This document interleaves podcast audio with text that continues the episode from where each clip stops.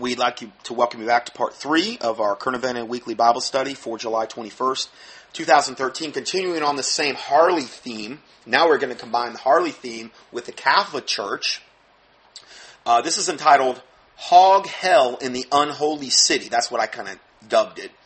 Um, Pope blesses hundreds of bikers for Harley Davidson's 110th birthday. So now look who's giving the official blessing to Satan's bike. The, none other than the devil, demon possessed Pope that we had just talked about earlier. Uh, so, with their tattoos, leather boots, and vests, they perhaps don't look much like church going types. But hundreds of bikers were among the congregation blessed by Pope Francis at an open air mass in St. Peter's Square yesterday. I got all kind of pictures of these guys with their with their uh, their leather jackets on, with all their patches and stuff, um, with the Pope there in the background.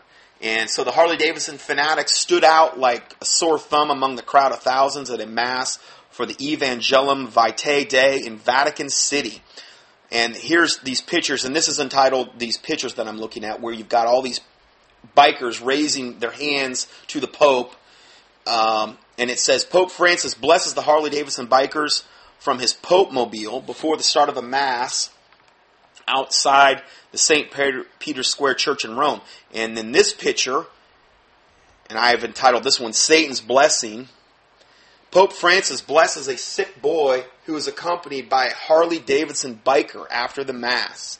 As part of a three day celebration for the 110th year anniversary of the U.S. company that produces the Harley Davidson, riders parked their bikes along the broad avenue that leads up to the Vatican, and engines were said to be rumbling when the Mass started. I don't even know how they could hear anything, those bikes are so obnoxiously loud.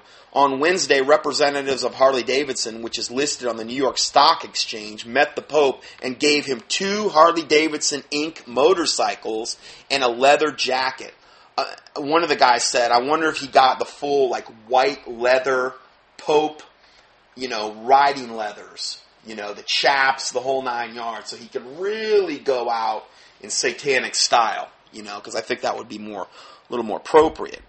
Anyway, so we there's a whole bunch of pictures here that you can look at if you like that. And again, it's just further confirmation of what we've been talking about. Now, next report is entitled Tom Horn Deceiving Christians to Think Like the Occult. Okay? Here's his newest deal that he's doing. I've reported on Tom Horn many times in the past, and I list the teachings I've done on him in this report. This is just further confirmation of more garbage that, that he's getting into. Um, Tom Horn the video lures his readers in in through money, through a contest as to think as the occultists do. Anagrams and ciphers, which is how which is what this contest is about, and we'll get into that in a second. But anagrams and ciphers go all the way back to the Kabbalah, the Rosicrucians, and the Freemasons. Uh, 2 Timothy 3, verses 1 and 13 says, this know also that in the last days perilous times shall come. Then we go to verse 13. But evil men and seducers shall wax worse and worse, deceiving and being deceived. Meaning they themselves are going to be deceived. And they in turn are going to deceive others. And they're going to wax. That word wax means to grow. And they're going to grow worse and worse. And this is what we're deceiving. We got like we just talked about Tom uh, or uh, Kenneth Copeland and all of these televangelist guys and all of these ministries that are waxing. They're growing worse and worse. And they're deceiving and they're being deceived. And what the, the biggest theme I see is just them getting your eyes off the Word of God. Them getting your eyes on all of this extra biblical garbage that has nothing to do with our salvation, all of this stuff that we can devote tons and tons of time to and get fixated on that really will produce no good fruit or, uh, worst case scenario, lead you away from the truth. So this is the Zenith 2016 Grand National Cipher Challenge from Tom Horn. And he's got the big, gigantic, all-knowing eye of Lucifer in the triangle. It's so obnoxious. You go up to the guy's site and it's so big, it's off my screen. It's like you have to scroll over to see the whole thing. I've never seen a more, it's like a circus sideshow up there as far as all the different ways they're trying to make money and stuff. And, and, um, you got the all-knowing eye of Lucifer staring right at you as, as you go onto the site now. I mean, it's unbelievable.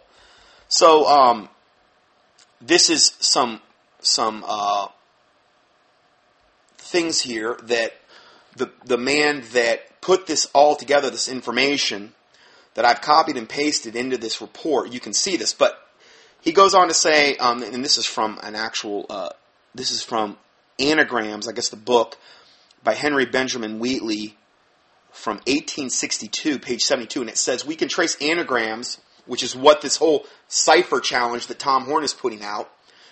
We can trace anagrams back to the Jews, and indeed, Camden is deposed is disposed to refer their origin to the time of Moses and conceives that this divine lawgiver communicated the art to the chosen 70. Many times occultists will try to attribute things like wicked, evil things to men in the Bible that did something, yet they never did it. They're just assuming this so that it gives more credibility to whatever they're saying. Okay, so I'm translating this for you. Um, anyway, it says, but to pass this theory by, it appears to be certain that the Kabbalists, Okay, the Kabbals. What are the Kabbals? Highest form of Jewish witchcraft that exists. Okay, very, very bad stuff. So it says, but to pass this theory by, it appears to be certain that the Kabbalists were professed anagramists. The third part of their art form, these Kabbalists, which they call the Themurah, uh, which means changing or being uh, no more than the practice of making anagrams or the finding of hidden and mystical meanings in names. This is like the, what the Bible talks about to be not consumed with en- endless genealogies and and uh, professions of science falsely and all of these things that we could get fixated on. This is why I very er- rarely ever recommend books. Um, unless they're about a specific title like this Heart of Yoga one that I just recommended, where it's going to keep your eyes fixed on a certain subject you're you're trying to expose. But then you get into all this garbage, and I mean, you could just devote your whole life to this kind of stuff. Um, then it goes on to say, uh, in this quote I'm reading from Rosicrucian Fundamentals, a synthesis of religion, science, and philosophy. It says anagrams. The student who is expert in the solution or construction of anagrams will find a mine of research in the Latin text written in the tomb, which, if properly divined, will reveal a wealth of information concerning the actual intent of the Rosicrucians at the time of the legend of the tomb were given out, whatever the legend of the tomb is. But here we have the Rosicrucians heavily emphasizing the use of these anagrams. And then you also have the Kabbalists. So this is not like a green light of something we need as Christians to be messing around with. These are things we would want to stay away from and expose, which is what I'm doing today. I'm exposing this. I'm not trying to drive my listeners into this nonsensical witchcraft garbage. I'm going to expose it. So, Proverbs 12:26 says the righteous is more excellent than his neighbor, but the way of the wicked seduceth them. This is what Horn and a lot of these so-called Christian pastors or whatever out there doing. They're um, they're seducing the righteous. They're trying to seduce the righteous, but the way of the wicked seduceth them, meaning they seduces the righteous. So um, we're going to watch this uh, short two plus minute video advertisement by Tom Horn. So I'm going to go ahead and click on this link here. Okay, so now we're going to wa- we're going to listen to this garbage video. You can go up and watch it as well, and it's just this big fervor and, and all of this this uh, trying to create all this excitement around this this garbage is always about these big secrets that you have to know. Really reminds me a lot of what Gnosticism is based on how Tom Horn has become, where they've so heavily emphasized um, having to know like these ancient Catholic manuscripts or the ancient writings of Sir Isaac Newton, who was also a high level occultist. Now we have to know, we have to research these anagrams and these ciphers in order to, to figure out this thing, in order to win this $10,000 prize that he's giving away. And everything's hidden and secret and cloaked and veiled. And this is how Gnostics operate. Gnosticism is basically a religion that's pursuing hidden knowledge. That's what the word gnosis or Gnostic means. Okay? So, um, uh, that's what the word occult means too. Essentially hidden or hidden knowledge. This is why if you get into the occult, what Satan does is he says, okay, here's entry level occult stuff. Let's say you want to be a white witch, okay? So you get into it and you find, okay, wow, he, he, Satan gives you a carrot here and a carrot there, and you take that, but you want more. You want to go deeper. You want more power, or you want more money, or you want more whatever. And then you find out that in order to go deeper, you have to go darker. Okay, then you get into gray witchcraft, and then you end up getting into black because that's where ultimately the trail will lead you. And this is how Satan does these things. He gets people consumed with these Gnostic type religious things that we get fixated and obsessed with. Totally get your eyes off Jesus Christ. Totally get your eyes off the Word of God. You end up devoting all this time to that, and that's exactly why Satan does this stuff. So I'm going to go ahead and roll this video now.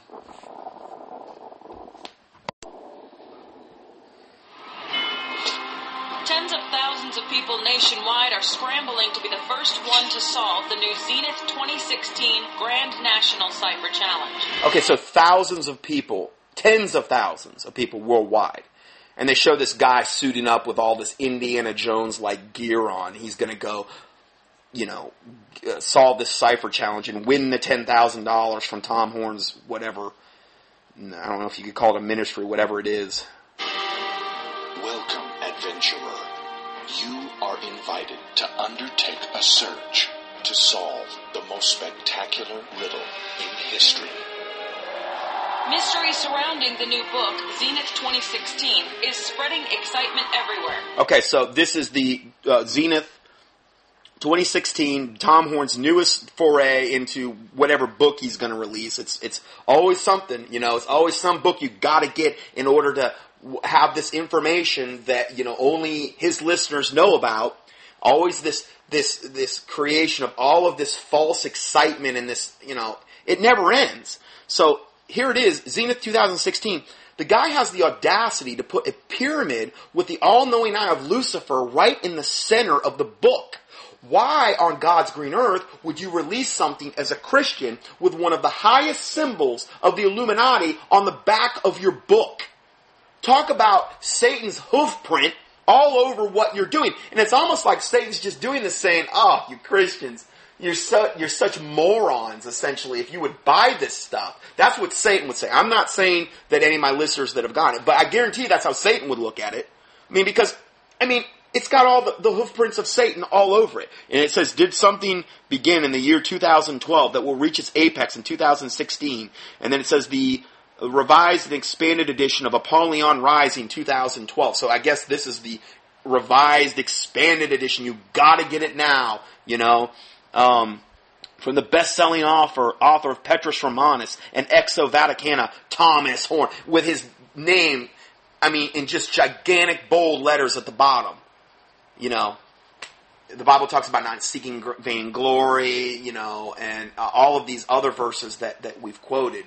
To be humble, meek, to be a servant that we just talked about.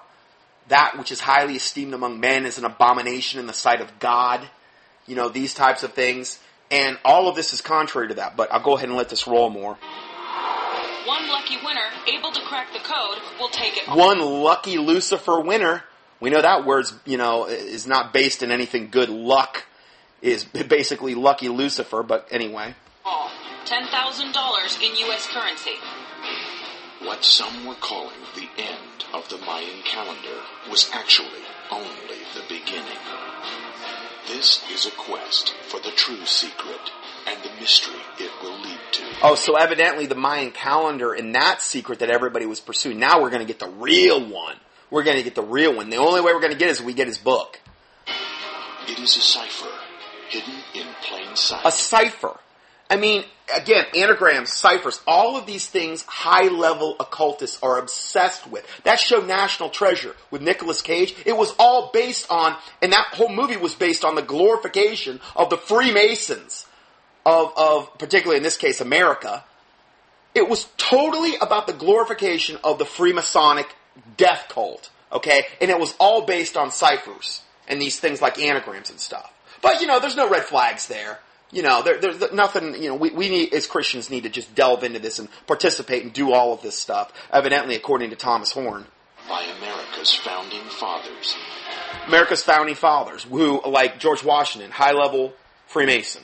Okay, and a lot of the other ones were high level Freemasons as well. I've done a whole study on that. Just key in Washington or George in the keyword search box, and I get into all that. Guy had a full Freemasonic funeral for him at the end of his life, and I get into all the other stuff that that went on there. So The Freemasons. The Rosy Cross. Who left us clues as to its fabulous meaning. Okay, so, I mean, how in your face can you get the Freemasons, the Rosy Cross, which is like the Rosicrucians? These are wicked, evil, devil institutions, okay? Totally based on Satanism. And, and, and it's like they're glorifying them. I mean, doesn't this sound like Tom Horn is glorifying? I mean, if you, if you heard this, you wouldn't think the Freemasons were bad or the Rosicrucians were bad or anybody participating in anagrams and ciphers. No, no, that's not something we need to stay away from. It's something we need to embrace.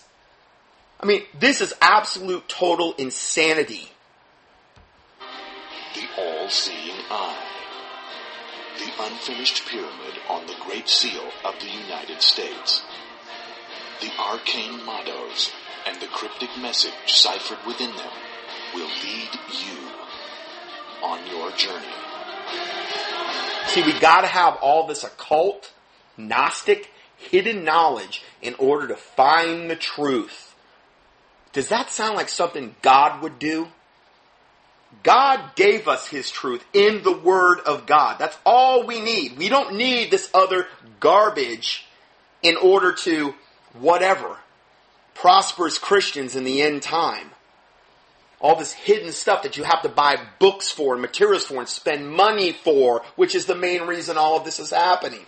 There's all this glorification of this. There's a show on now that ABC put out called Zero Hour that's about this as well. The glorification of the Rosicrucians, who supposedly found the true cross of Jesus Christ, and they were the guardians of this thing, and they went through this elaborate thing to hide it after Nazi Germany, and oh, oh, they're the guardians of this righteous thing, and they're willing to die for it. And I mean, it's all, it's, all of this stuff is pointing us to all of these occult evil organizations, and they themselves are going to play a part in the end time delusion and deception when the Antichrist and the false prophets makes make their big debut, and they're going to be part of that deception. They're going to say, "Listen, we've had all this hidden knowledge that the general public can handle for all these hundreds of years, but now you can handle it, and now we're going to reveal it to you." And now you're going to have this hidden knowledge, and now you're going to finally be enlightened, and now you're going to be able to go from the age of Pisces into the age, the dawning of the age of Aquarius. You're going to be able to go from the old world order into the new world order. That's what this is all about. It's what it's all building toward, which totally confirms so many of the other teachings I've done in times past.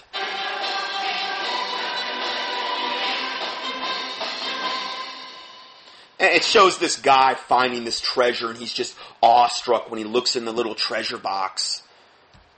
It's probably like a little head of Satan in there talking to him. I don't know.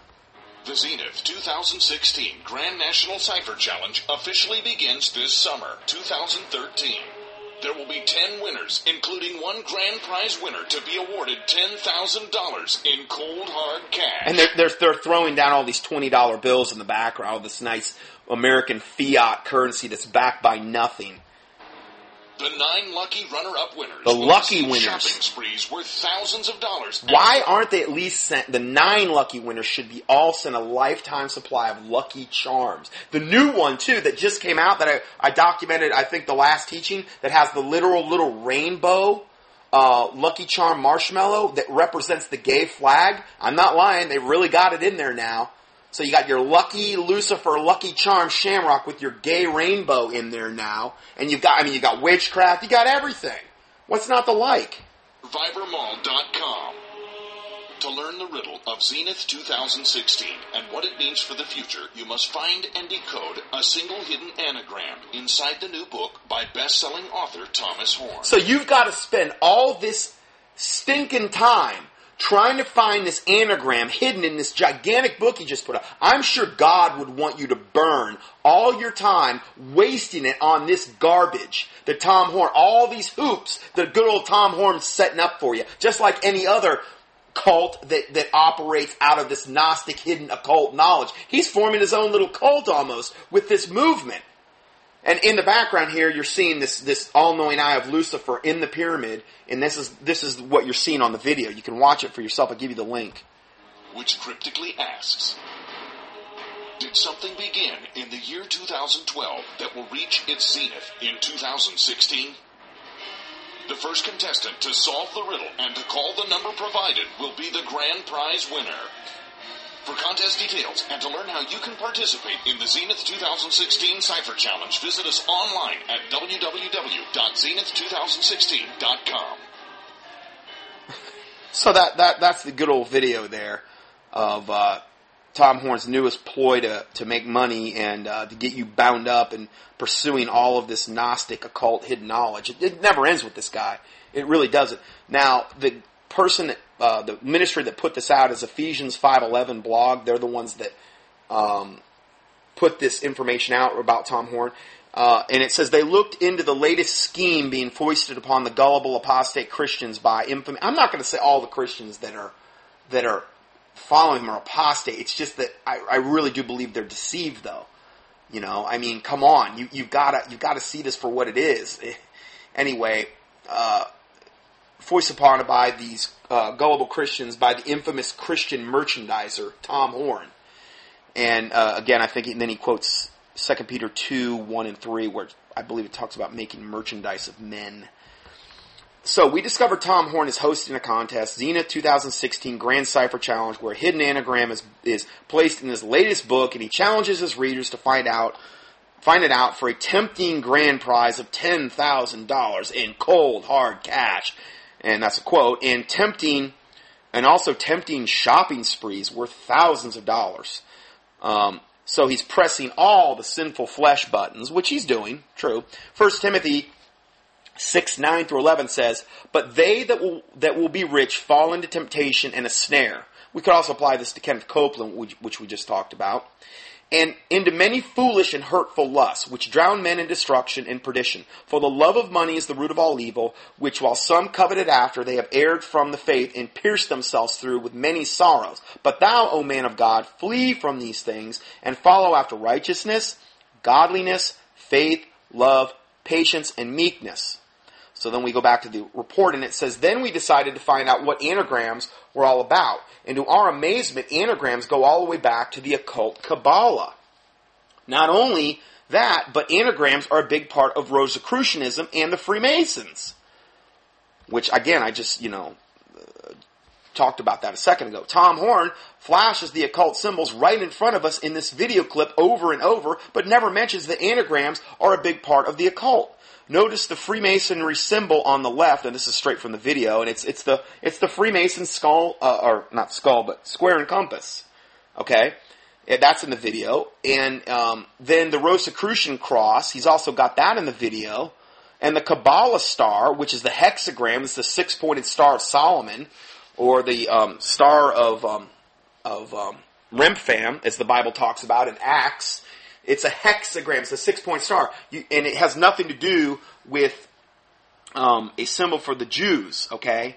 This is a wicked, evil symbol called a hexagram. Hex means curse. It's six, six points, okay? It's bad. I've done a whole teaching on it. Just key in hexagram in the keyword search box at contendingfortruth.com because it has, it is the, one of the highest symbols in witchcraft. Then you got the Rosicrucian cross, which is also wicked. He's got all these things in this video. Okay? Then it goes, and then this goes on to say, never mind the whole two minute, 39 second video advertisement. That's what we just heard. Uh, does anyone tell the viewers that the anagrams and ciphers are part of the cult? It doesn't tell you that. It, it, it wants to get you into doing that. What he's trying to do through Satan is trying to get his listeners to pursue and do occultic things all the while although he's basically telling you this is out of the occult, almost because of all the symbols, but all the while, you know, you're doing this and you're thinking, oh, there's nothing wrong with this. It's, it's, it's insane. So, however, they flash the symbols right in front of the viewers while telling them to practice what occultists do with the anagrams. I mean, he's getting worse. This is satanic at its very core. When you watch the two plus minute video, it appears that nothing is wrong with the Freemasons or the Rosicrucians. That seems to be okay. I mean, it is true. I just said, I just pointed that out. You watch that video, you would think there's nothing wrong with the Freemasons or the Rosicrucians. That they have some kind of hidden occult knowledge that we need to have. And, um, he did the same thing when he promoted Sir Isaac Newton and, and David Flynn. And I did a whole a teaching exposing that.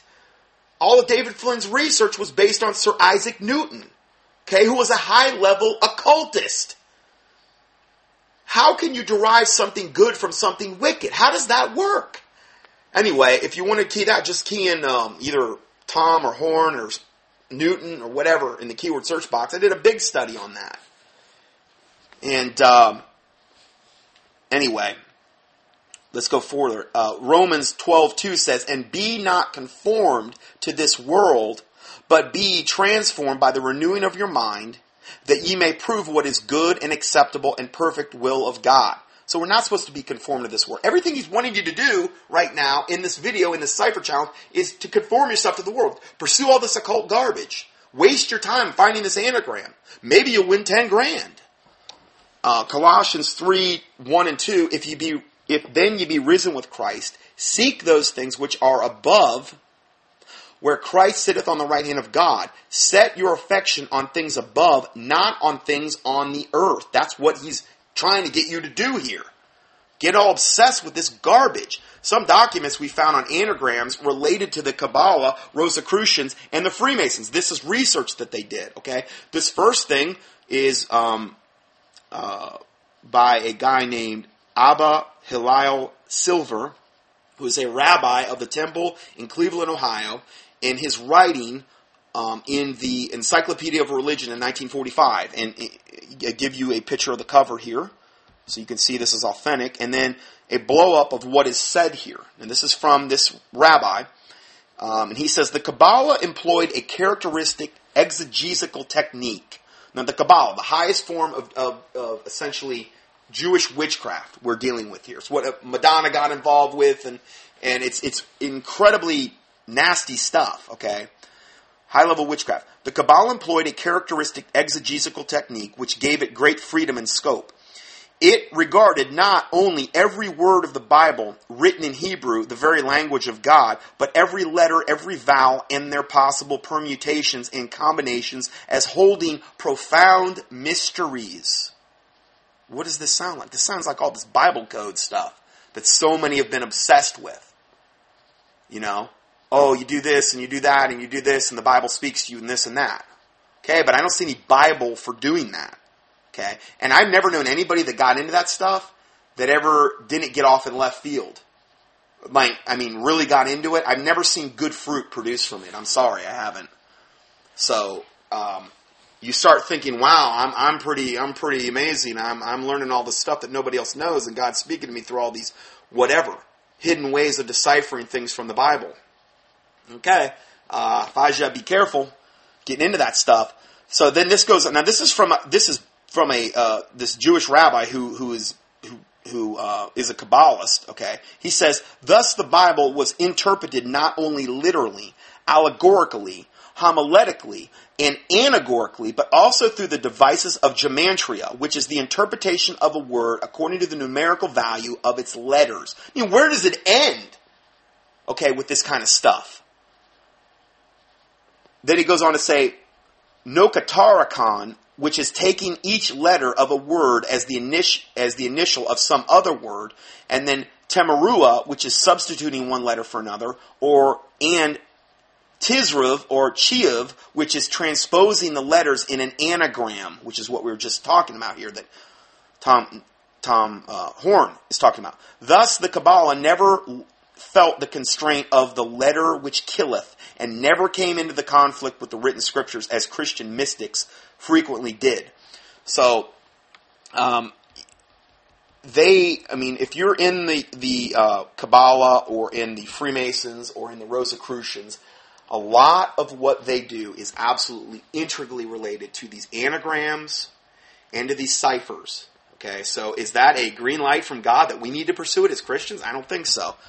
Here is the from the Jewish Encyclopedia from 1906, and it's talking about the anagram, um, the letters of a word so transposed as to make different as to make a different word or phrase. This is what anagram is. The use of anagrams by the Jews dates back to the mo- remotest of antiquities. Um, and then we go on. It says in the Talmudic and mid midrashic literature, Talmudic, Talmud. Okay, the Talmud, which you've got the Babylonian Talmud, and then there's another Talmud. I mean, it, it is the most blasphemous book I've ever seen regarding Jesus Christ, particularly the Babylonian Talmud. Now, you want to know more about the Talmud? Can Talmud, T-A-L-M-U-D, in the keyword search box at contendingfortruth.com, and I have done a whole study on that. I mean, it is beyond. The stuff they say about Jesus Christ, particularly in the Babylonian Talmud, is so vile and so evil, I can't even repeat it on air. Okay, that's what the Jews that participate in the Talmud, and then you get into the Midrash, and then if you take it a step further, you get into the Kabbalah. That's what they believe. Okay, it is talk about adding to the Word of God, and it's a gigantic volume of books. Okay, so in this is the Jewish Encyclopedia. In the Talmudic and Midrashic literature, anagrams became a system of biblical interpretation. Okay, so is that a green light that this is good? I don't think so. Considering people that would participate, particularly in the Talmud and the Kabbalah, are people that are absolutely antichrist. And I mean that in every sense of the word. So why would God show them the truth about this? When they hate Jesus Christ with a passion. Okay, so now I'm not condemning the whole Jewish race. I'm just talking about these rabbis that participate in this stuff. So, and again, you want to know more, do that keyword search on contendingfortruth.com. So then it goes on to say, uh, the golden age for the anagrams began with the Kabbalah. This is what the Jewish encyclopedia is openly stating here. Okay? The golden age for anagrams, which is what Tom Horn's telling you to scour his book for and find so you win the $10,000 prize or one of the other nine cash prizes. The golden age for the anagrams began with the Kabbalah. Wow, that's not exactly a glowing recommendation here.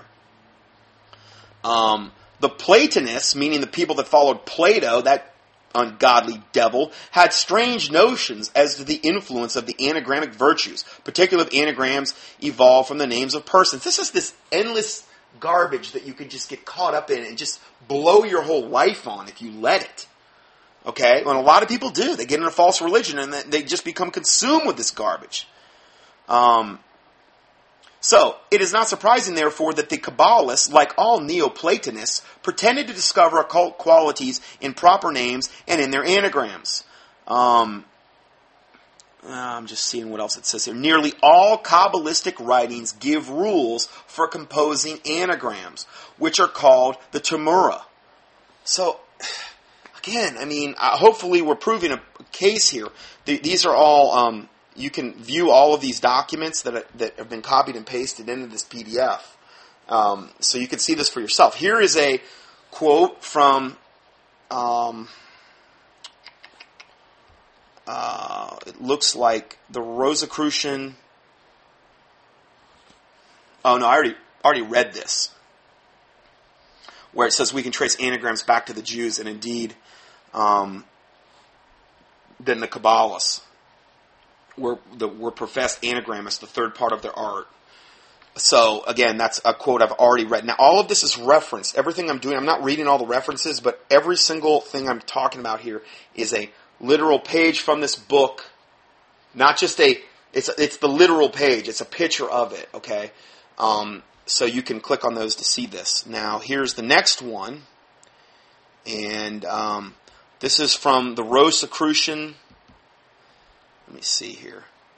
The Rosicrucian Fundamentals. This is the book, A Synthesis of Religion, Science, and Philosophy, page 372. And uh, I already read this one too. This is the anagrams, the student who is expert in the solution or construction of anagrams. Um, and uh, this is how the, the, the Rosicrucians use it. Now, I give you here a whole bunch of my links the first one is entitled The Catholic Doctrine. The Catholic Doctrine Promoting Apocrypha Exposed. Raiders News Network Tom Horn warning. Because he was, he's been, one of the previous things he's been doing is trying to get everybody to buy his book on all of these extra biblical writings and the Apocrypha, which is nothing more than, than a Catholic um, heretical doctrine. And he's selling this on his site. I mean, this guy couldn't be doing any more to get your eyes off the Word of God. I mean, if, if you did everything that he's telling you to do, you're going to have no time to be in the Word of God at all. So, there's a three part teaching I did there. And then I did another one titled Tom Horn, Raiders News Network, Gary Stearman, David Flynn, and Sir Isaac Newton warnings. Now, that's the one I said about before. There's a three part teaching there. I give you all the links here. They're going to be on about page 18, 19 of the PDF for July 21st, 2013 at contendingfortruth.com. I also give you links to the PDFs. And everything here is, then here's one I did, End Time Current Event 21212, Part 2. And this part was entitled Tom Horn is at it again, getting more flagrant of his promotion of the Catholic Church by the day. And then the, another End Time Current Event teaching, 21713 which I document Tom Horn, Cris Putnam, and Raiders News Network are at it again, promoting the Catholic death cult and its quote prophets as an end time source of truth. I mean, it, never ends with this guy. Conclusion: Whether now this is from the article that I am using here. Whether Tom Horn realizes it or not, he is causing the disobedience to God's word by luring simple minded Christians into an occultic type of thinking process using money as the bait. Tom Horn is the epitome of 2 Peter 2 verses 1 through 3, which read, But there were false prophets also among the people, even as there shall be false teachers among you, who privily shall, meaning privately, by deceit, they shall bring in damnable heresies, even denying the Lord that bought them, and bring upon themselves swift destruction. And many shall follow their pernicious ways, by reason of whom the way of the truth shall be evil spoken of. And through covetousness they, with feigned words, shall make merchandise of you, which is exactly what he's doing. Whose judgment now of a long time lingereth not, and their damnation slumbereth not. Excellent. I would say he hit it the nail on the head there. The very first thing Jesus told his disciples about the very days we live in is Matthew 24, 3 and 4. And as he sat upon the Mount of Olives, the disciples came unto him privately, saying, Tell us what then shall be these things, and what shall be the sign of thy coming and of the end of the world. And Jesus answered and said unto them, Take heed that no man deceive you. It's the first thing he prefaced Matthew 24 and a description of the of the literally the end times and partly the tribulation that we're moving into. And he says, Take heed that no man deceive you. That is going to be the absolute ear. That's why I tell everybody, listen, don't follow me, follow the word of God. I'm just trying to point out the obvious here as, as a watchman. That's all I'm trying to do. I'm trying to get you closer to the Lord Jesus Christ, closer to Father God, closer to the Word of God. Okay, that's what my motivation and my goal is to see people get saved and, and these types of things. So um, we have all of this. Now, the next part Summer Solstice Festival along. Summer Solstice Festival along Lake Okeechobee in Pahokee. This is from a local uh, news organization. Despite fears from a few local church leaders, so far there have been no reported problems on Saturday at a major pagan summer solstice festival being held this weekend along Lake Okeechobee in Pahokee. Pastors in the Pahokee area had initially come out against the first ever solstice festival. This is what they're doing at the Bohemian Grove and these types of things. They go in the summer solstice, one of their main high level occult holidays or, or uh, holy days that they celebrate. Very, very powerful. Um, and this was held at the Lake Okeechobee Resort. Organizers say while pagans may hold different religious beliefs, they plan to keep to themselves and enjoy the natural beauty. Peter Dybing from Lady Liberty League said, So we use these festivals as a time to come together as a community and we have experiences around bonfires. Bonfires, the original term for that was bonfires, which where they would literally take somebody and hollow out a log and put them in the log. And if you want to know more about this key in Halloween, in the keyword search box at contendingfortruth.com, because I get into all of the origins of Halloween and the original use of bonfires, which are bonfires, and they would hollow out a log and put a human uh, sacrifice victim in there where they couldn't um, move. They'd get them in there somehow, and they would burn the log. Um, bonfires. This is why they call bonfire. Or the Yule log. Okay, this is where we get all of these terms from. So um, they're human sacrifices. So anyway, we we have experiences around bonfires, workshops, from breaking uh, baking bread to ethics. Oh, I want to know about pagan ethics. But what an oxymoron that is. Pagan ethics. I mean, I think what the pagan ethics would be is do what thou will shall be the whole of the law, as Aleister Crowley so succinctly put it. Anyway, also, raising a family. Oh, I want to know how pagans raise their family because I'm sure that we're going to get really good advice there.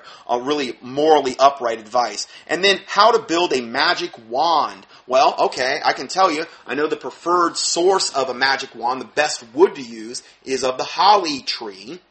And this is why they call Hollywood that name, because Hollywood is the preferred wood source to make a literal magic witch's wand.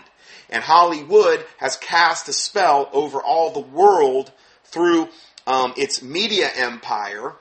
And they're telling you, and they're putting it right in your face, putting it in gigantic letters on the side of that hill there, and, and you know, just daring you to do anything about it, essentially. Okay, so anyway, how to build a magic wand. So those kind of things let us come together and bond as a basically pagan community. The five day festival features 12 bands, workshops, vendors, fire spinners, and a fire and drum circle. And it ended on June 23rd at noon. Now, the next article I found was Lake Okeechobee Solstice Festival kicks off tomorrow. Pagans and Christians, now best friends forever. that's the, that's the title of the article. Pagans and Christians, now BFFs. Best friends forever. And it looks like it's all going to be peace, love, and magic. And they spell magic M A G I C K. When you see the K at the end, you know it's a witch type magic. I'm not talking about a magic at a magic act, which is also, you've got to be really careful of that as well. But that's how occultists will view magic. They'll spell it that way with a K at the end. Anyway, so it looks like it's all going to be peace, love, and magic at the Lake Okeechobee Resort and Marina in Pahokee this week. Local residents alarmed at the prospect of hosting a five day basically fire festival of self-described pagans appears to have vanished like a rainbow in the sun. So all of these people, these pastors and these churchgoers that were initially having all these apprehensions about this and were voicing their opinion, all of a sudden now they're they're um they're basically just I guess shut their mouth most of them. According to a June 1st press release from the Lady Liberty League, a kind of ACLU for pagans and Wiccans, Meetings between pagan activists and Lake O area Christian pastors cleared the air. The Christians being informed that visitors to the first annual Lake Okeechobee Summer Solstice Festival practice nature religion, not Satan worship. Oh, okay. Wow. And that, like that would mean anything as a Christian to hear this? Like there's any dialogue that you could possibly use to justify a Christian giving approval for this? Evidently, it just took a meeting to smooth things out between the pastors and the pagans. Now they're best friends forever. Um, the local Chamber of Commerce came down on the side of the festival, and that probably hasn't hurt either because pagan money is as green as any other my comment, I am sure the witchcraft the pagans conjured to put these pastors and their congregations into an even, even deeper lukewarm sleep than they already are didn't hurt either. Now think about this. It comes out, these pastors and these churchgoers come out and they were really vocal about this. And they were being mocked in the press and all of this stuff. And then all of a sudden they have this meeting and um, they're all on the same page. And the pastors evidently are giving their consent for this to happen because they've been convinced that, that they're not going to uh, worship Satan there and the pagans are okay and they're just worshiping nature. Hmm. Knowing that the Bible, what the Bible says about how witches and, I mean, in the Bible, if you were a witch, it was, you were dead. I mean, thou shalt not suffer a witch to live. That was the Old Testament thing. I mean, just like you, you would kill a homosexual, you would kill, uh, whatever, child molester, somebody engaged in bestiality, whatever was a death sentence, okay? Witches were, were destroyed, okay? Why? Because they defiled the land with their witchcraft. They brought nothing but evil, okay? And I, and I, again, let me read this again. I am sure the witchcraft the pagans conjured to put these pastors and their congregations into an even deeper, lukewarm sleep than they already are, it didn't hurt. Because at least initially it sounded like they had some backbone. Then all of a sudden they capitulated. Guaranteed, when these pagans found out that they were going to get all of this, this um, pushback, they went and they, they, they went to their gods and they worked a whole bunch of witchcraft and they got their way. If the Christians had discernment, they would have went back to their churches and got on their knees and prayed and fasted that this wouldn't happen. But I'd like to know if there was one church that even did that. I doubt there was. I doubt it. I think one praying church would have absolutely eliminated this from even happening on those on those shores. That's my opinion. Okay, but I, I think I mean I, I know the power of one Christian praying can move mountains essentially. So I, I just don't think there was any prayer or, or, fasting going up about this stuff. Because look at the change in attitude all of a sudden. I mean, what what was what was behind that? God? I don't think so. So the Bible says in 1 Samuel 15:23 for rebellion is as the sin of witchcraft. Okay? Witchcraft is a sin. There's no there's no common there's no dialogue that you're gonna that a Christian should have with a witch in order to to meet some type of common ground. There is no common ground between a Christian and a witch. There's none. There's no agreement that you should have with them. Satan's always will always try to get you to agree with evil. Wicked people will try to get you to agree with them. So a common tactic of wicked people gets you to agree with them. And here we have all of them, or, or collectively them coming and saying, okay, well, we'll, we'll let you do this and we're not going to give you any problem. Huh? You let Satan have his way. You did not resist evil. You did not expose the evil. You did not pray and fast against the evil. So, Satan ended up having his way. The Bible says in, in 2nd, um, uh, I believe, Chronicles 33 1, Now Manasseh was 12 years old when he began to reign, and he reigned 50 and 5 years in Jerusalem, but did that which was evil in the sight of the Lord, like unto the abominations of the heathen. Okay, so he did that was evil, like the abominations of the heathen, or a pagan. Okay, same deal. Who the Lord had cast out before the children of Israel, for he built again the high places which Hezekiah his father had broken down the um, high places would be in the highest parts of either the city and or mountainous regions outside. Pagans do the same thing today. The mountainous regions here in North Carolina are full of these things. I went the other day. We went into the um, interior of uh, the mountains in North Carolina, and almost by accident, I, I found this restaurant. And um, uh, Taylor and I went there, and we go we go into this place, and it's like it had a really weird vibe. And I mean, you could just tell, you could just tell that there was a lot of very new age, most likely witchcraft stuff, really going on there. You could sense it from the people. Taylor's really good about picking up on that stuff anyway. And I mean, it was just like it was all around you up there. And again, it was it was a it didn't surprise me, but it was in a high place. And occultists will gravitate toward these high places because they believe they can communicate with their gods better. So I'm telling you, there's a lot of truth to that. Anyway, he built again the high places, which Hezekiah's father had broken down, and he re- and, and I don't think they liked the fact that we prayed over our food either, or the fact that I left them a track. Um, I don't think they liked us very much. I really could care less. but we were already in there, and I'm like, well, you know. let's uh, let's. I, I, didn't really realize until we got in there. It was like, oh man, I'm getting a weird vibe about this place, you know. But anyway, um, so going further there. For he built again the high places which Hezekiah's father had broken down. He reared up altars for Baalim and made groves and worshipped all the host of heaven and served them, which is exactly what these pagans are doing on the, on the shores of Lake Okeechobee and he and um, he caused his children to pass through the fire. So he was engaging in child sacrifice of his own children. Okay, he was killing his own children by throwing them into the fire. This is how evil Manasseh was. Okay, and um, the valley of fire and the valley of the son of Hinnom. He also observed times. What would that be? Well, summer solstice, one of the main pagan holidays. Beltane, May 1st, another incredibly high satanic. Um, you've got Yule, or you've got the winter solstice, which has a lot to do with Xmas, or Christmas, which is the birth date of the sun god Tammuz, not the son of God of the Bible. Okay, that was all been paganized and given to us by the Catholic Church. Then you have Halloween, essentially, um, October 31st, which they view as the birth date of Satan. Uh, you got all of these pagan holidays. That's observing times.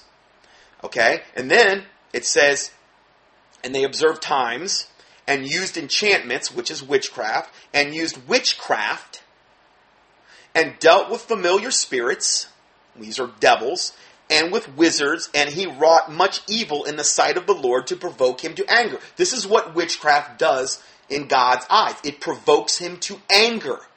And if you have a, a, a area or a nation where witchcraft is, it's been given over to witchcraft, and they're out openly doing this stuff in public, it's going to promote God's anger. Now, um, well, hold on. Let me let me just finish this, and then I'll get into what I was going to say. In a phone interview, festival organizer Bruce Mullins told the New Times the event has already sold 400 advance tickets, and he expects as many one as 1,000 pagans. That's 1,000 witches, wizards, warlocks, whatever you want to call them, and pagan sympathizers to attend, making it probably the largest pagan gathering in Florida's history. The largest pagan gathering in Florida's history. The pagan web chatter tagged it as the pagan Woodstock. He goes on to say, call it New Age if you like, Mullins told us. It's people of like minds coming together with an eclectic belief system, all rising as one to a higher level. No, descending to an more evil level. Eclectic is putting it mildly. The fest includes classes and workshops in everything from yoga, we just talked about yoga, and belly dancing, which is also evil, to pagan Wiccan songs and chants, rune mythology. Whenever you see runes, that's evil, and um, rune mythology and history, Native American stone healing, hay, hay bale gardening, uh, introduction to Celtic rec- Reconstructionist paganism. The Celts is, have have everything to do with Halloween, where we get that evil tradition from. And if you you listen to my teaching on it, you'll see that. And a workshop on protection magic. This is how to use uh, witchcraft to protect you. Okay. If some of those things suggest the Pahokee Christians fear, if some of those things suggest the Pahokee Christians' fear had some substance, Mullins says, um, this is horse CRAP and Hollywood hype. In other words, anything that the, the Pahokee Christians would fear from this, this pagan would be nothing more than horse manure and Hollywood hype. In other words, it doesn't have any merit. Oh, wow, way to really, really refute everything, which he didn't do, but, you know, you would expect that from somebody trying to defend their position. Satanism, he, he goes on to say, Satanism is a worship of the material world and the flesh. Uh, well, partly, but it's a whole lot more than that. Anyway, and then he, he told us, and that lowers you, meaning Satanism would lower you. We're here to celebrate freedom of self. Like, do what thou will be, will be the whole of the law. Like Aleister Crowley did, yeah, same thing. Uh, and the balance of the masculine and the feminine, which would be the whole yin yang garbage um, and our stewardship of Earth, because all these people are mega, mega tree huggers, and they worship Mother Gaia and view Mother Gaia or planet Earth as being grieved because we're doing all these things to grieve her by our very presence. Stewardship of the young, too, meaning these, these pagan witches need to have good stewardship of their own young. God help them. Uh, and teens also and, and they're going to have their midnight fire festivals are chaperoned by Lady Nakoma Hawk. So in other words, their teens and their young people are going to be are going to be very well protected by all of their pagan witches that are there to supervise and chaperone these these poor little uh, budding pagans that they're going to defile. Um, also, they had kid care at the Sprite Circle, Sprite being like a fairy, which is a devil, impish like creature. The Sprite Circle sanctuaries where all the little kids are going to be overseen by Mama Gina. Okay? This is all an abomination and a stench in God's nostrils. This is pure witchcraft and evil on a mass scale. Largest pagan gathering the state of Florida's ever seen. And guess where it's at? In Pahokee on the shores of Lake Okeechobee. I'm going to get into that in a second. It wouldn't be a Woodstock without any music, and in addition to drum circles, lots and lots of drum circles, and an oral apothecary, meaning um, the aura, which they were probably doing Kirlian photography of the people there, and then you have somebody read your aura, and then they say, okay, you need this. So it's like, I don't know exactly what kind of apothecary they're talking about here, but something that's going to improve your aura, okay? And then um, it goes into which stocks cures for whatever ever ails you. And then also light shows and shadow dancing, plus karaoke by the pool and the tiki bar. I went up to the website and I looked at the stuff that they were doing, and it was so much witchcraft and so much stuff I couldn't even list it all. Okay, it, it it's this is really, really, really bad out in the open witchcraft that they're doing here. So unless some joker casts a spell, plain old common sense has prevailed in Pahokee. Oh, thank you, Satan, for telling me what plain old common sense prevailing means. And then it says, the locals realizing that the pagans are harmless, if not a bit weird. Oh yeah, exactly what Satan wants you to think, that, that pagans and evil and the devil and Satan is just harmless, good, clean fun. And they're just like a religion, just like any other. And then it goes on to say, in a modern day America where every other suburban kid is inked, pierced, and plugged into a digital gizmo 24 7, which is all evil, and then it says, while Christian pastors try to webcast the burning of other faiths' holy books, like the guy up in, I think, Jacksonville that burned the Korans or whatever. So they've got, they've got to get their hit in on, on the Christians that would do this kind of stuff he goes on to say it's hard to say who really the weird ones are. All of these articles were written with a very sympathetic tone toward the pagans, which makes me think probably the editors, whoever was doing this, may themselves be pagans or part of the, or, part of that whole thing. So, started researching this, and first annual Lake Okeechobee Summer Solstice Festival at the Lake Okeechobee Resort. Now, I, I keyed that in, and I'm like, what is the Lake Okeechobee Resort? Because this was saying this was literally on the shores of Lake Okeechobee. Now, if you've listened to my teaching, my testimony, and my supernatural experiences, and I give you a link here, I get heavily into my experiences with Lake Okeechobee. And I'm not going to rehash all that stuff here. But let me tell you something. Um,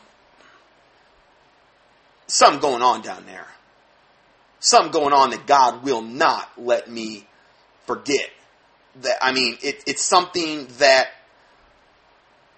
I think started hundreds of years ago as far as defiling the land. Remember we just talked about where it talks about when, uh, and we're going to get in that a little bit, where the homosexuals and the people that practice wicked things that literally that defiles the land and the, that the land will eventually spew her inhabitants out that do such things. And particularly child sacrifice and homosexual behavior probably right at the top of the list. Look what happened to sodom and gomorrah okay? Um, and there's all these warnings particularly in the old testament about these types of behaviors. Now you have pagans the largest pagan gathering ever. Where do they choose to go to the shores of Lake Okeechobee, particularly near Pahokee, which is the very, very southern end, uh, southern, if you're looking at it on a map, so, southwestern end of Lake Okeechobee. Okay, I, I, believe that they chose that area for an exact reason. Um, oh man, I could probably turn this into a really long teaching if I wanted to. I get into I get into my experiences I've had in Lake Okeechobee in this link. I would encourage you if you've never heard it. A lot of it gets into my testimony and my supernatural experiences. And my what it caused me to do is research Lake Okeechobee. And um, suffice it to say, I'll just tell you a little bit. I had a dream uh, when I was in the Pentecostal church, and this was essentially. I, I don't want to give too much away, but in the dream, I was on an island in Lake Okeechobee. Okay. And I had never been to Lake Okeechobee, even though I lived in Southwest Florida my whole life. I've never really ever been there. It's got a huge, gigantic. It's called the Her- Herbert Hoover Dike. It goes all the way around the lake. It's the, it's the second largest freshwater lake in America. Okay. Uh, big time destination for bass fishermen and these types of things. It's also a very polluted lake from the sugar industry. And um, I didn't even know if there was things as islands on Lake Okeechobee. But in my dream, I was on an island. And this is when I was in the Pentecostal church when this dream happened. I'm going I'm, I'm to relate this, all of this in a second. This is where it all started for me with my looking at Lake Okeechobee. And in the dream, I'm on the island, and I get to this island by boat. Okay, I get on the island, and all the people on the island seem to be really nice and friendly and um, um, nice. But I've noticed, and I was the only one, I was there by myself on this island with these people. But in my dream, I started noticing as the sun started going down, their count, their countenance started changing, and they were becoming more and more evil looking I was just getting a very evil vibe the more the sun started to go down. And in my dream, I knew that I needed to get off this island or they were going to all kill me. They were going to gang jump me and, and I was probably going to be what's for dinner, okay, that night. Human sacrifice, bare minimum. I knew this in the dream. And so I remember in the dream, I walk out, I, I get to the dock, and they're all following me. And I get in the boat and I shove off the dock. And just as I'm shoving off the dock, the sun's literally just going down. And as I'm shoving off the dock, I look back up and all of them basically start to appear what they really are. And in my dream, they were all literally, it was like some kind of gigantic vampiric witchcraft cult. Literally, I could see fangs coming out, and it was like there were big, gigantic islands of vampiric witchcraft, evil, evil, evil people. And I realized in the dream that I had just escaped by the skin of my teeth, which is actually a biblical term. Um, you can do a keyword search for it. Uh, by the skin of my teeth from certain death. Okay, in my dream, I knew that. On some island in Lake Okeechobee, didn't even know if Lake Okeechobee even had islands. Then, instantly, I wake up and I'm laying on my right side facing toward the window. Um, I was at my parents' house at the time. I was taking, believe it was on the weekend, I think I was taking a nap or something. I wake up, but my eyes are closed, but it was really weird. I could see the whole room around me. It was really weird. It was like seeing through your mind's eye. And at the end of the bed was about a seven foot cone of darkness and I knew that that thing was pure evil and that it was there to kill me. I just knew it. Okay? And at that point, I realized that, I mean, this is like the most intense thing that's ever happened to me in my whole life when I'm, ta- I'm telling you right now. Okay? It's not like I have this stuff happening every day either. And in fact, I haven't happened anything like this happening in years, but that was the only time it ever happened. But there's a seven foot cone of darkness at the foot of my bed. I knew it was there to kill me. I knew that was it was there for that express purpose. And I realized at that point I could not move. I was laying on my right side facing toward this window in a bed. Could not move. I could not open my eyes. I was paralyzed totally from head to toe, and I could not breathe either. Couldn't even breathe. Now, you can't, you can go little ways without water and without food, but you can't go too long without air. And I realized it was using this paralyzation to try to kill me. So you don't, I mean, you don't breathe long enough, you die. Okay? I knew, I knew that was the case. I also felt this unbelievable desire to actually get my eyes open, even though I could see this thing at the foot of my bed through my mind's eye. And I try and I try and I try. And it's like trying to lift a 500 pound stone off your body. Just trying to open your eyes. It was the weirdest thing. It must be the, the sensation people get when like alien abduction and they can't move and stuff, or um, this is just totally demonic. Okay, the devil likes to get you when you're your weakest, and what better time to get you than when you're sleeping? Okay, so I go. I'm trying so hard to get my eyes open, and end up finally getting my eyes open because I felt like something was literally on the bed with me. Okay. I get my eyes open, and literally, it's about a one and a half foot to two foot skeleton creature. Literally, I've got about two feet from me to the end of the bed, and it's on there, and it's coming toward me slowly. And he's literally got like armor on and swords in his hand, and it's a skeleton-like creature. And I knew that thing was there to kill me. And I'm looking at this thing, and it's coming right toward me. Now, this is about one of the only times I've ever actually literally saw a devil with my own eyes. I mean, literally saw the thing. And I knew what I had to do at that point. There was no doubt. I said, all I got to do is get the, get the name of Jesus out of my mouth, and all this is going to go away. I knew it. I just knew it. And there's no doubt. Okay? But remember, I'm paralyzed. I can't talk. I can't move. I can't even breathe. And these things are there to ensure that I don't do any of that because they knew that if I got that name out of my mouth, they were going to go bye bye. Well, this thing's coming toward me. Okay, it's moving slowly toward me. He's, he's, he's waving the swords. He's coming toward me. He's there to kill me. And I'm looking at this thing and I'm like, and I'm trying so hard. I mean, again, it was like trying to lift a 500 pound stone off you. And finally, just as he's getting ready to, to kill me, plunge the old swords in me, I get out the word Jesus. And everything instantaneously disappears in the room. The black cone of darkness is gone, the little skeleton's gone, everything's gone. Okay? So I'm like, you know what? What is going on here? So I sought God and I tried to find out what were the open doors in my life. Well, I was Pentecostal. That didn't help. You know, this was like right, I didn't it wasn't too long after that God showed me about the King James Bible. I was reading the wrong Bible.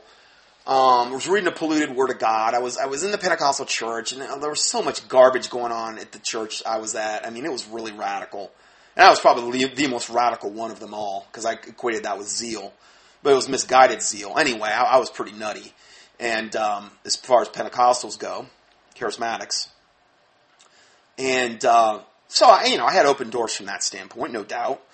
Um, but I was also in the church I was at, which was the second largest. It was like the second largest building in Cape Coral. Um, second largest church. It was a, it was a big church. Uh, Kingsway Christian Center, I believe. Yeah, and I was the one. They, they were literally had a problem with witches breaking in between the services and putting bones and ashes on the seats. Okay, witchcraft. Now, I've always wanted to engage engage witches. Always. Always from clear back then, I'm like, who are these? I mean, it's like David talking to Goliath. These, who are these uncircumcised Philistines that dare come into, you know, like the house of God, even though I wouldn't exactly consider the charismatic church a house of God, but, you know, that was my thinking at the time. So I organized a whole bunch of people in the church to literally pray I mean, against this, then we would meet and we would pray outside the church, we'd pray in the church, we would, you know, and I think we were really having an impact. And whoever it was, probably somebody in my group, because they always seek to infiltrate the groups, they had done a, uh, a death curse on me. And that's not the first time I've had death curses. You listen to that teaching on my testimony. It's a link there. It's going to be about on page 21 or 22.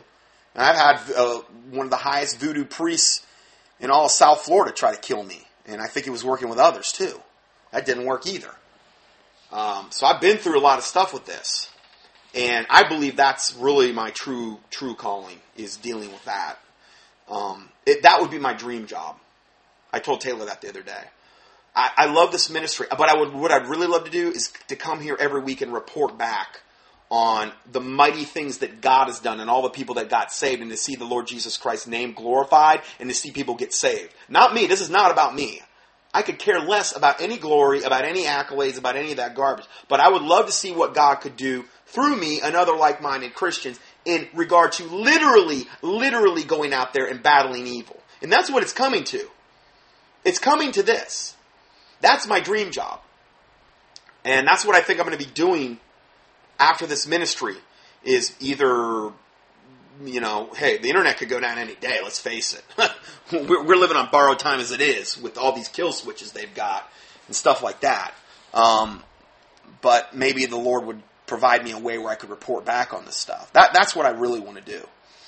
So these guys, um, a group of witches were doing this. They must have had a, t- a key to the place. They were probably somebody, one of the pastors or, or somebody there, which is very, very common. It's very, very common that the easiest churches to infiltrate are the charismatic Pentecostal because these witches can go in there and speak in their devil tongues while everybody else is speaking mostly in their false tongues because, you know, I think that most charismatics are deceived.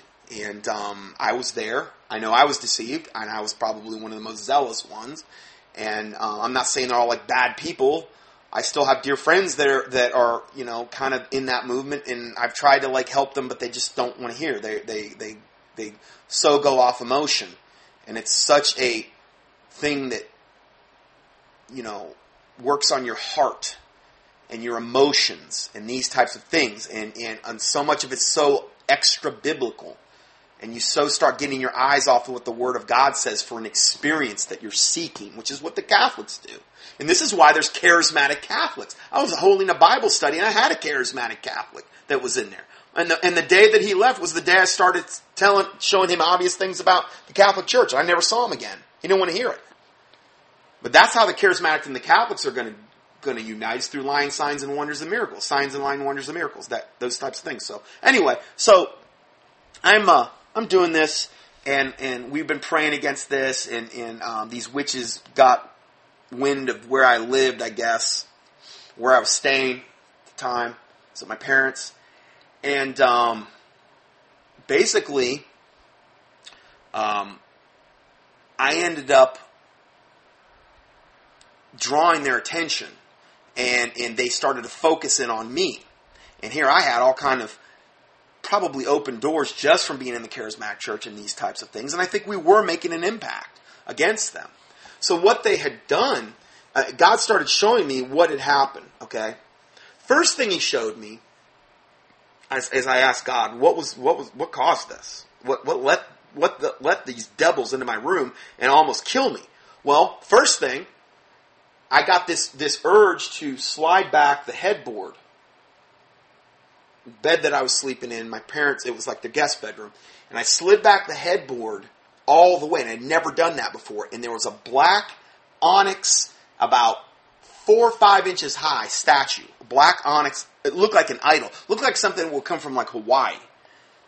And it was like it had devil face and all this other stuff, and I'm like, oh, I said I had a cursed object literally within one to one and a half feet of my head while I was sleeping every night. It was it was in the sliding headboard that I never slid back.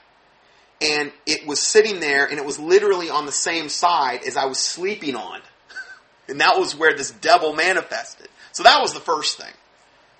Obviously, then you have the charismatic stuff. You have the open doors there. I was reading the wrong Bible. The other thing, though, they had found out where I lived, and I kind of felt this conviction I needed to, to, to go outside. So I go outside and I look, and there was a mulch bed where they have the mulch, which is like the ground up wood. And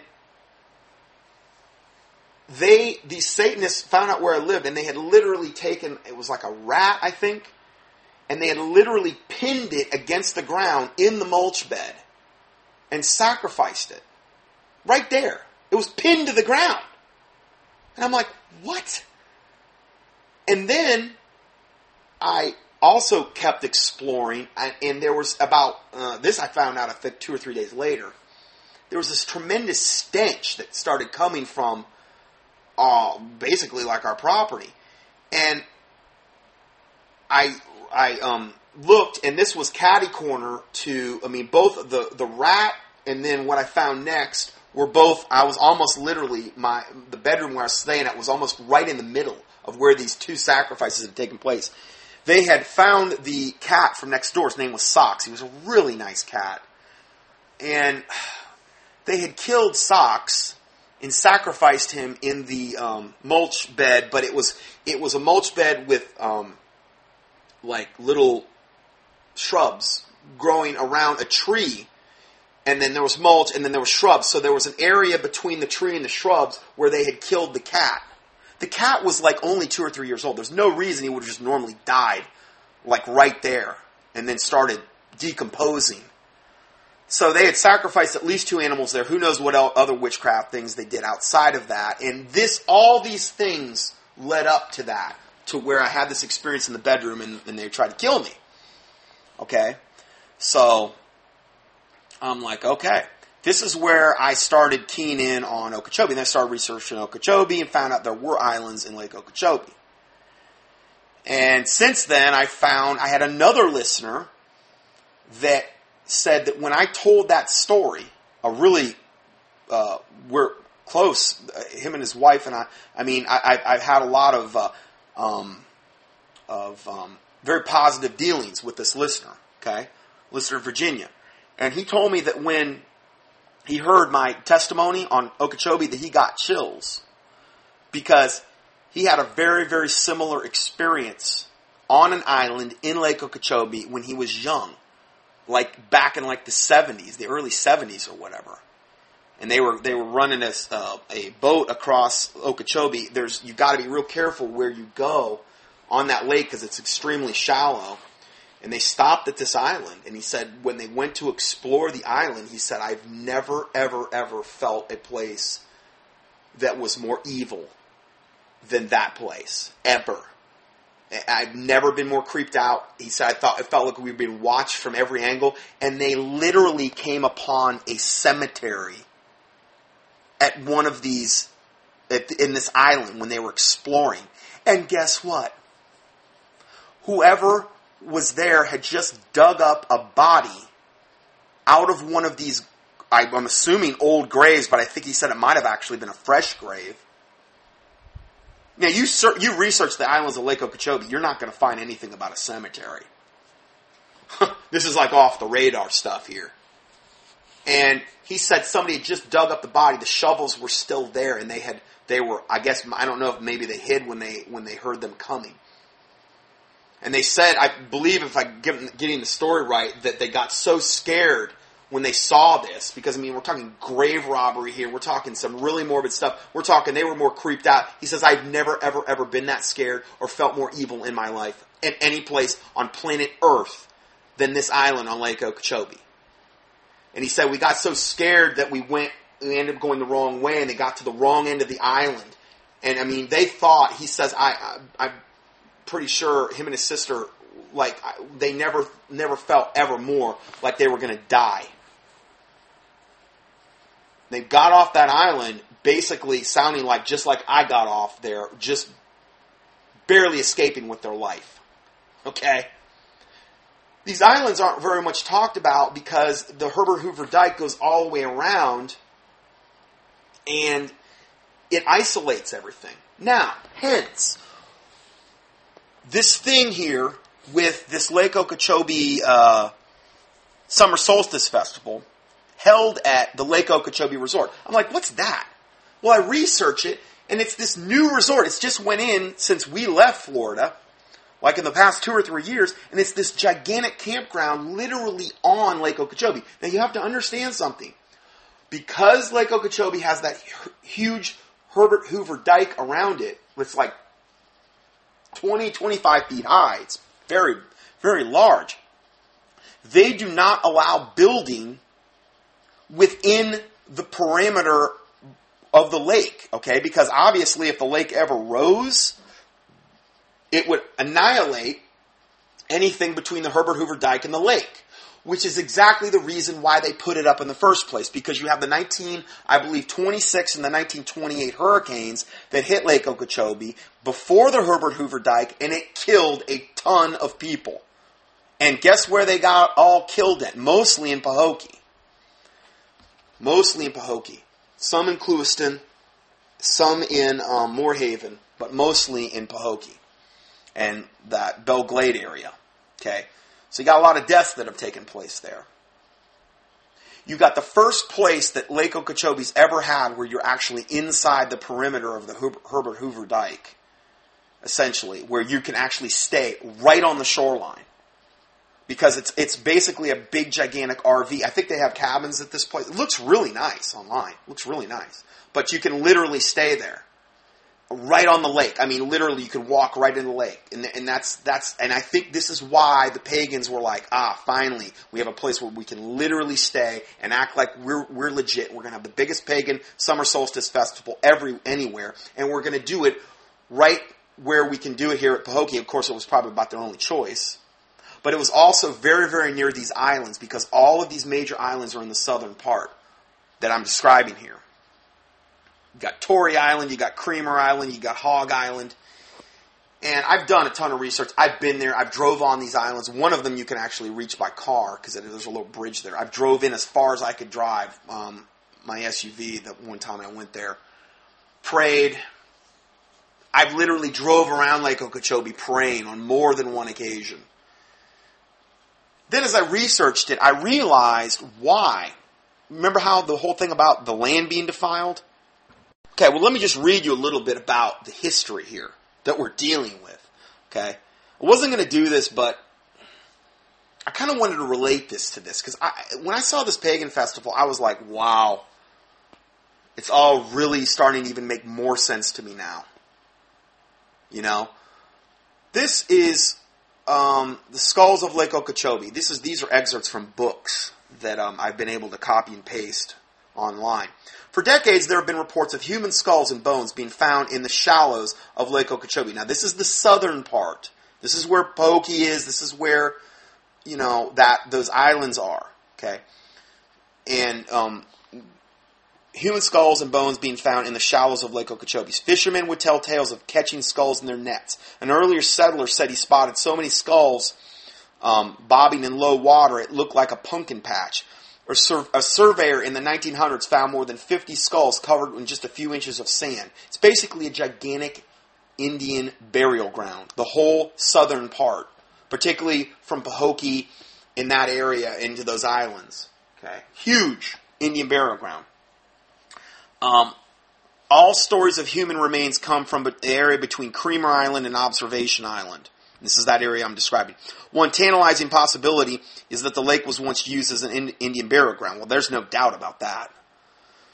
It's been found all over Florida that American Indians use waterways and ponds as burial grounds. There's a place um, over near Melbourne in Florida where Indian bodies actually sank down in the sediment and were preserved. That has happened many places on planet Earth. Here's a chapter, a chapter four of one of the books on Okeechobee called Northern Wanderings. Um, early in the century, the water in Lake Okeechobee was at a record low because new canals were drained in the shallow region for agricultural reasons. The shoreline receded to several hundred yards of very large, very large human skulls protruding from the muck bottom near some islands. Very large? Huh. Like giants? Oh, they said they're very large. So you do the math. Nephilim, you know. Some early settlers of the lake were quoted as, as describing the scenes as the skulls look like pumpkins in a field. Um, this was said by Mrs. Hovenkamp, the first white woman to live on Ritta Island. In 1961, the Florida Agricultural Society uncovered 54 upright, long bodied skeletons. Long bodied on top of what appeared to be older burials of, of a smaller boned race of people with elongated skulls and receding foreheads. What? Elongated skulls? What, like those Peruvian skulls that they've discovered? These, these things aren't human, what they've discovered. You've got long body people, you've got abnormally large human looking skulls, and now you've got small race people with elongated skulls and receding foreheads. And these were all found in this same, this, this very similar area where we're describing here. In the 1930s, the Smithsonian, the classic ones that cover up all of this information, wherever they discover giant skeletons, the, the Smithsonian will be on hand to make sure that that information disappears and you will never hear from it again because they're, they're one of the main ones that do that. That make sure there's no, because we don't want to have any proof of the Bible, or talks about in Genesis 6, where, you know, the, fall, the, the sons of God saw the daughters of men and they procreated with them and they, and they uh, produced this race of giants, these men of old, these men of renown, like the Greek Greek myths are told about. We don't want to have any evidence of that. It would confirm the Bible. Uh, and also, then you have the things like Goliath that were fought in the Bible and all these other giant races the Anakim, the Anakims, and the Rephaims, and the Zazumans, and these types of things. All these things I've, I've talked about in times past. We want to totally sanitize all archaeology so that there's no proof of that, so that we don't have any confirmation that the Bible is the Word of God. So in the 1930s, the Smithsonian Institute ex- excavated the Chosen Mound, which is one of the ma- many Indian burial grounds, and found, dis- and found distinct smaller bone skeletons with elongated heads. These things aren't human.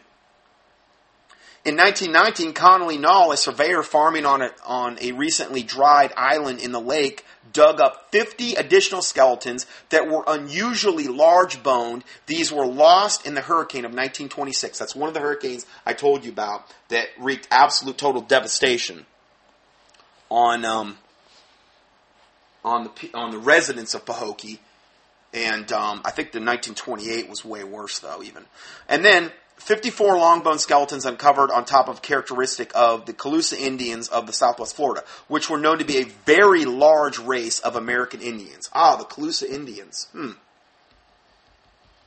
See, the, the town that I lived in in Fort Myers, we had the Caloosahatchee River. All of this is named after the Calusa Indians. Calusa Indians, eh? Okay, we're going to talk about them a little bit more. And they were a very large race of American Indians? Yeah. Even Ponce de Leon said that. They were very large race. So from the Everglades, from the, from the book, which is one of the most famous books, probably the most definitive famous book about the Everglades, this book, uh, Everglades, River of Grass by Marjory Stoneman Douglas on page 236. I got this quote out of the book.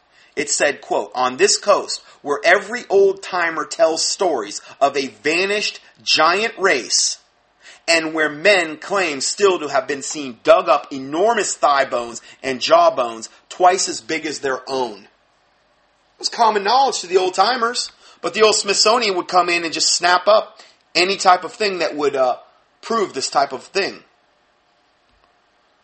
Here is a um, article that ran Boyer Archaeology Survey of Lake Okeechobee. The preliminary finding of Boyer Archaeology Survey of Lake Okeechobee. Um, and I'm just going to skip to. It said at Kreamer Island, particularly noteworthy is an abundance of shell ornaments, hammers, adzes, and celts. Where, while on Ritta Island, the site contained limited shell tools but considerable amount of human bone fragments. And I've got pictures. I think they're in this article, in, in this PDF, of of a guy that went there. And I mean, there's bone fragments all over this island, human bones. We're talking a one of the biggest Indian burial grounds in America.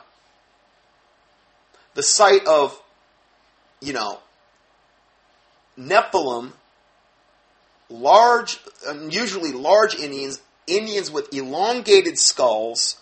We're talking, these people weren't human. We're talking about you want to defile the land maximally, and you know what? That kind of stuff lingers. It just doesn't go away. Unless there's, uh, you know, a lot of, of Christians taking action, praying and fasting regarding that, that type of thing. I believe that, that God can remove, you know, curses off these things. But I don't think that's ever taken place at any kind of large scale down there. Here is a um, 1928 Mutt family story of the 1928 hurricane, and it gets into um, a little bit more on this. I'm not going to read all of this because it's just too much to deal with. Here's an article from the Associated Press, June 4th, 2007. Drought reveals human bones and other finds at the bottom of Lake Okeechobee, which is an extremely shallow lake anyway. A Florida drought that exposed parts of Lake Okeechobee bottom has been a boon to archaeologists, exposing human remains, boats, and other finds that could date back to hundreds of years. Um, it goes on to say. Uh, Davenport said an examination of the style of pottery found on the lake bed might tell more about the tribes who lived in the area than the bones themselves because the human remains um, are so fragmented at this point. and there, there's story after story after story here, okay, of, of documentation that I've put together over the years. Um, here is a visit to Ritta Island in Lake Okeechobee. This is from August of 2008. Ritta Island, um, which is one of the pla- last places that these old custard apple and moon vines actually grow. They actually were very, very prevalent before um, we uh, man came in and destroyed it. And this is one of the, the islands where it still goes. Now, this is a guy. Eh, He was a judge, Judge Nelson Bailey and George Boots Boyer. They and they go to this island, this Reed Island, and um, he takes all these pictures, Judge and Mrs. Bailey, inside the ancient last standing custard apple forest on Reed Island. I give you the pictures here. Talk about creepy. this Reed Island. I mean, it don't get much creepier than this. And here he's got pictures of human bone fragments. Pottery shards and human bones on Reed Island, literally thousands of years old. It's all over the place. So not only is it in the water, it's on the islands. There's, there's human bone fragments everywhere, and you've got elongated skulls. You've got abnormally large human skulls being found. You've got this unbelievable attraction of witchcraft to the same exact area. You've got the, the dreams that I've had. Um, you've got all these things, and then you know 100% that the Calusa Island, the Calusa Indians, this was part of their territory. Now, the Calusa Indians is an important tribe in Florida, formerly holding the southwest coast from about Tampa Bay to Cape Sable, which is like below Naples, and the Cape of Florida, together with all outlying keys, extending inland to Lake Okeechobee. So they had a triangular shaped um, area of place that they governed, land that they governed, Lake Okeechobee to Cape Sable, which was below Naples, all the way up to Tampa. It's like a triangle. It's where they ruled from. And um, they seem, it says they seem to have practiced human sacrifice of captives upon a wholesale scale. These people were killing people. I'm talking, I mean, if you got captured, I mean, like Ponce de Leon and these guys all knew this stuff. In fact, Ponce de Leon died from a um, a poison uh, Indian arrow um, that he on the wound that he got the second time that he visited um, the uh, it was where I lived essentially the the Pine Island area. He went to Cuba and died there from this uh, from this injury he sustained from the Calusa Indians. They every time that their ship got close to this area, they were instantly attacked by these Calusa Indians. And if they captured you, you were dead. It was just a matter of time. You're going to be human sacrifice. Okay? I mean, these guys were, were really, really, really barbaric. Okay? They seem to practice human sacrifice of captives upon a wholesale scale. We're talking they would kill as many as they could kill. They scalped and dismembered their slain enemies, and they have been repeatedly accused of being cannibals. Okay? So, plus they walked around naked. So you got every single type of evil pagan activity described by the Calusa Indians, and they were the dominant, absolute, total dominant Indian race in all the state of Florida. They were feared by all the other tribes, so much that all the other tribes paid them tribute. Okay? I mean, human sacrifice, cannibalism, walk around naked, kill anybody that even get near them. We're talking demon possessed to the toenails, and they were almost always nearly naked. It says this in there too. Uh, history began in 1513 when a fleet of 80 canoes they boldly attacked Ponce de Leon, who was about to land on their coast.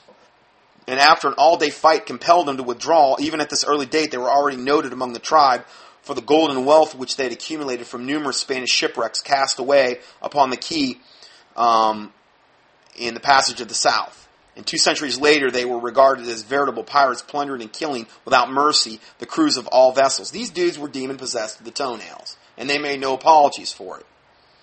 So again, this type of stuff defiles the land. It brings a curse on the land. And here, I believe, as their one of their main Indian burial grounds was the whole southern portion of Lake Okeechobee and the islands included. Okay, um, so here Lake Okeechobee is used as a backdrop in the X Files episode Conduit. It is supposedly a hotspot for also UFOs. And in the X Files episode, Mulder is surprised that Scully had never heard of it in a campsite by the shore of Lake Okeechobee. Um, so anyway, that's uh, no, I think yeah, okay, okay. They're they're kind of trying to describe that episode. So here I give you a picture of Lake Okeechobee. Um, and more more information about this. Now, the Calusa Heritage Trail is also um, has a lot to do with these Calusa Indians. Now, I've went there personally, prayed. Uh, just, I did a lot of praying at this place. Okay, this place was really, really um, heavy duty, and it was funny because a good pastor friend of mine, literally across the street from this, had I believe it was the American Bible College. It was like the oldest correspondence Bible college in America. He showed me, I went in there one time, he showed me like a Jack Van Impe, when he actually lived in the Fort Myers area. He, he got, uh, got his diploma from there. He showed it to me, the original. It was funny. But he literally was right across the way from there. And he had this whole thing in his ministry where he had all of these Calusa Indian artifacts, and so much of it was pagan. And I said, Pastor, I said, you really, really, really need to get rid of all this garbage. Because you're bringing a curse on this ministry and on yourself. Eh, he didn't really believe me, but Baptists aren't really in that mindset very much. But I loved him enough to tell him the truth. Love the man, always will. Him and his wife both. Wonderful people. Um, but anyway, the, this is a whole report on this um, Calusa Indian. Um, uh, let me see here. Archaeological analysis uncovering the past of South Florida. Lee County was the epicenter of the Calusa Indian Nation. Um, it's saying while Jesus walked the earth half a world away. Yeah, it might have been, I don't know, maybe it was the same time Jesus was here. Um, this is the Smith Burial Mound along the Calusa Heritage Trail. And uh, again, I, I, went to this place many, many, many a time to pray and to. Um, uh, it was about as uh, new age. They're they're saying that um, the public Florida Public Archaeology Network and my trail guide says a lot of people have said this site is haunted. One woman said she felt a very strong vibe here. Um, we're talking huge mounds. We're talking this was like I believe they go on to say are like the Washington D.C. of the Calusa Indians. This is where Ponce de Leon essentially got attacked. Okay, this is where they ruled and reigned from. And again, all the way to Lake Okeechobee, up to Tampa, down to Cape Sable. So, um, uh, going further, I'm just kind of reading what is what they're saying here. Um, I give you the whole article here, but she said over time, archaeologists concluded the site was a major center for Calusa Native Indians. Mound Key, is, located in the Estero Bay, is thought to have been the capital of Calusa, once the most powerful people in South Florida. Mound Key would have been like a Washington, D.C., and this would be like New York, um, this area for them, Sweeney said. Uh, and so this was really. Um, they said they had a standing army ready to dispatch when needed, these Calusa Indians, and they were able to hold off the Spanish who Southall said were never, never able to defeat the Calusa Indians. But by the 1700s, the Calusa had succumbed to the disease that the white man brought and forced slavery imposed by other tribes with firearms. So that's how they ended up getting taken out, was through the diseases. Now, and then you also have the, this exact same area being an absolute hotbed for New Agers. I mean, I was really, really happy to get out of there because it's an extremely New Age area. Okay? And here you have sacred sites of southwest Florida, an article that was reprinted by the Naples Daily News where they get into energy areas, stargates, portals to other dimensions. And I mean, this gets into more confirmation that that area is very much um, uh, a absolute hotbed for occult activity and for New Agers to go there and to do what they're going to do. Here's a witch that was having a uh, metaphysical workshop and stuff and um, I can't get into all this stuff. I wasn't even going to get into any of this today, but I said all that to just kind of confirm this whole thing with Lake Okeechobee and these pagans being drawn there to have the summer solstice festival, and they say that they're going to they're going to do this every year now, and uh, you know the spiritual implications of all that. It's it's just it's a it's a I'm telling you that area some really, really heavy duty stuff that's went on in the past. The land has been cursed and defiled, and um, this is why these pagans are so drawn to that area and why they're, I believe, so happy that they were actually a- able to have this largest pagan festival ever in the exact same area that I'm highlighting and outlining here. And if you want to know more about my experiences w- with this, of course, I told you most of my stuff with Okeechobee, but you can click on this link. So I'm way over for this part, so I'm going to go ahead and end part uh, three, and we'll go to part four next.